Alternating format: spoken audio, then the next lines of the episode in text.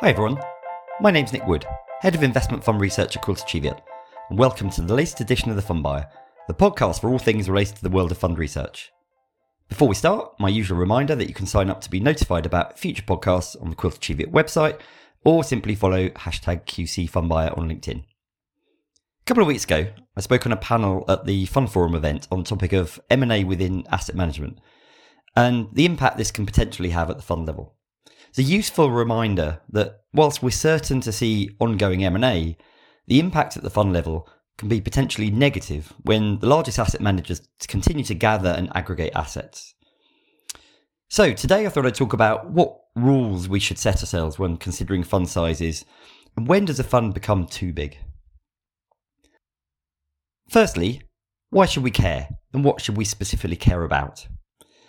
The argument goes that as a fund grows, the limitations of market liquidity will erode a manager's ability to transact in the market and limit their universe. Depending on where the manager's sweet spot is, that limitation may ultimately reduce their future ability to de- deliver outperformance at the same level or indeed at all.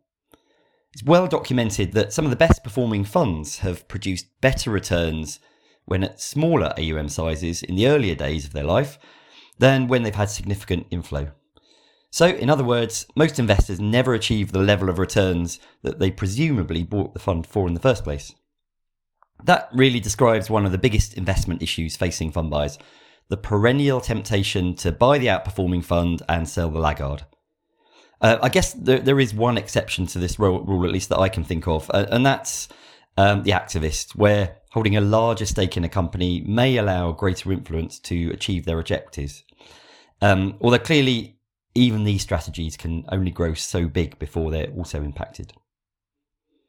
Um, I've spoken about fund size so far, but really that's only half the story. If we're considering nimbleness in the market, it's critical to consider strategy size for anything which is mirroring the fund. So if the manager has decided it's time to buy or exit a position, it's likely to happen across all mirrored funds and strategies. It's very noticeable in the financial press that comments around fund sizes often miss the bigger bigger picture in some cases.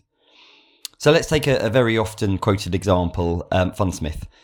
Most comment on the size of the onshore fund, which is around 28 billion, significant in itself.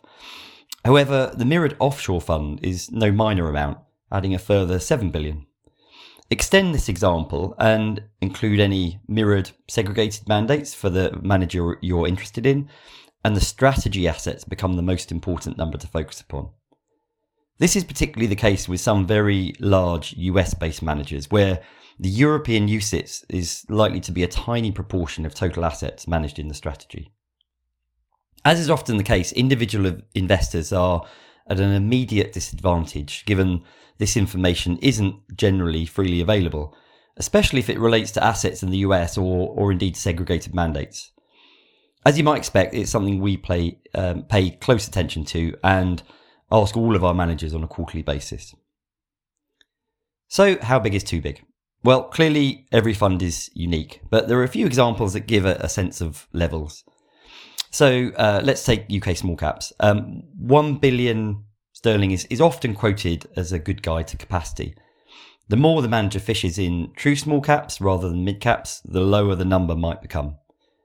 Um, an even more extreme example might be the River and Mercantile UK Microcap Investment Trust, which actually hands back investors money when it grows too far above 100 million.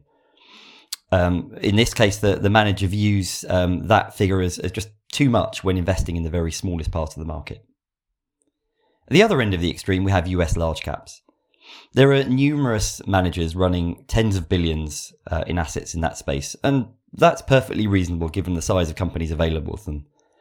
Bear in mind the average S&P 500 company is around about 60 billion sterling today, and even the 20 smallest companies have an average market cap of around 5 billion. So not too far below the level needed to enter the FTSE 100.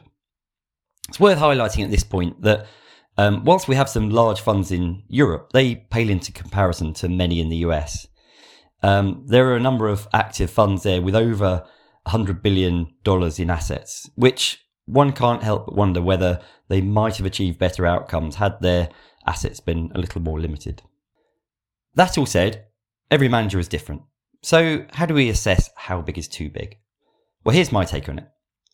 Firstly, knowing what the manager sees their capacity early on is always a great starting point. Plenty of fund managers will run their funds as if they're running several billion, even if they're only running 100 million today, so that they don't change their process over time and have people like me accusing them of style drift. Armed with that capacity number is, certainly a useful tool if they get nearer um, that original capacity figure. Do they then increase it? Sometimes the, the pressure from sales team can, can uh, often get to the best of managers, and that's an obvious flag.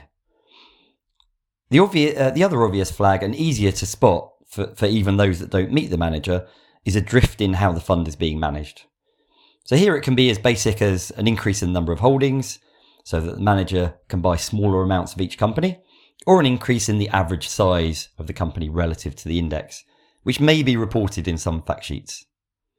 We might also add an expansion of the universe. So, for example, to include a small proportion of global companies within a UK fund, Although I would stress that's not always due to growing assets.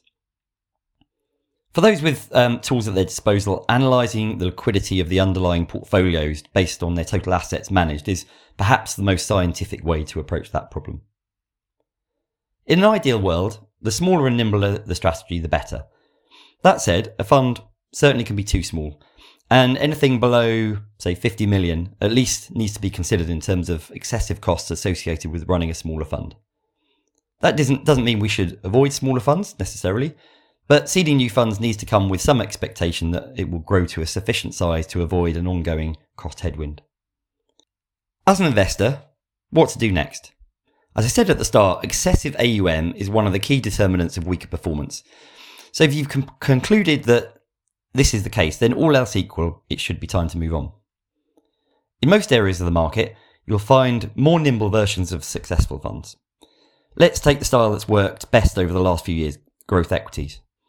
In the global space, it, it feels to me like there's a, a, glut of funds that look and feel a little bit like the highly successful Fundsmith or Baillie Gifford offer, offerings.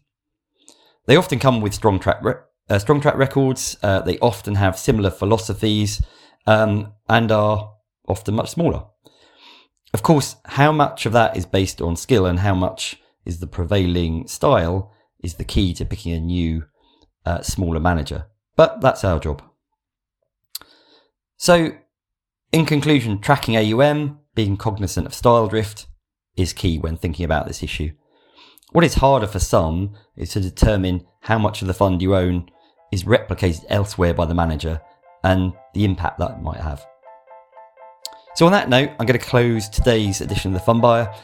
As ever, thanks for listening and stay safe.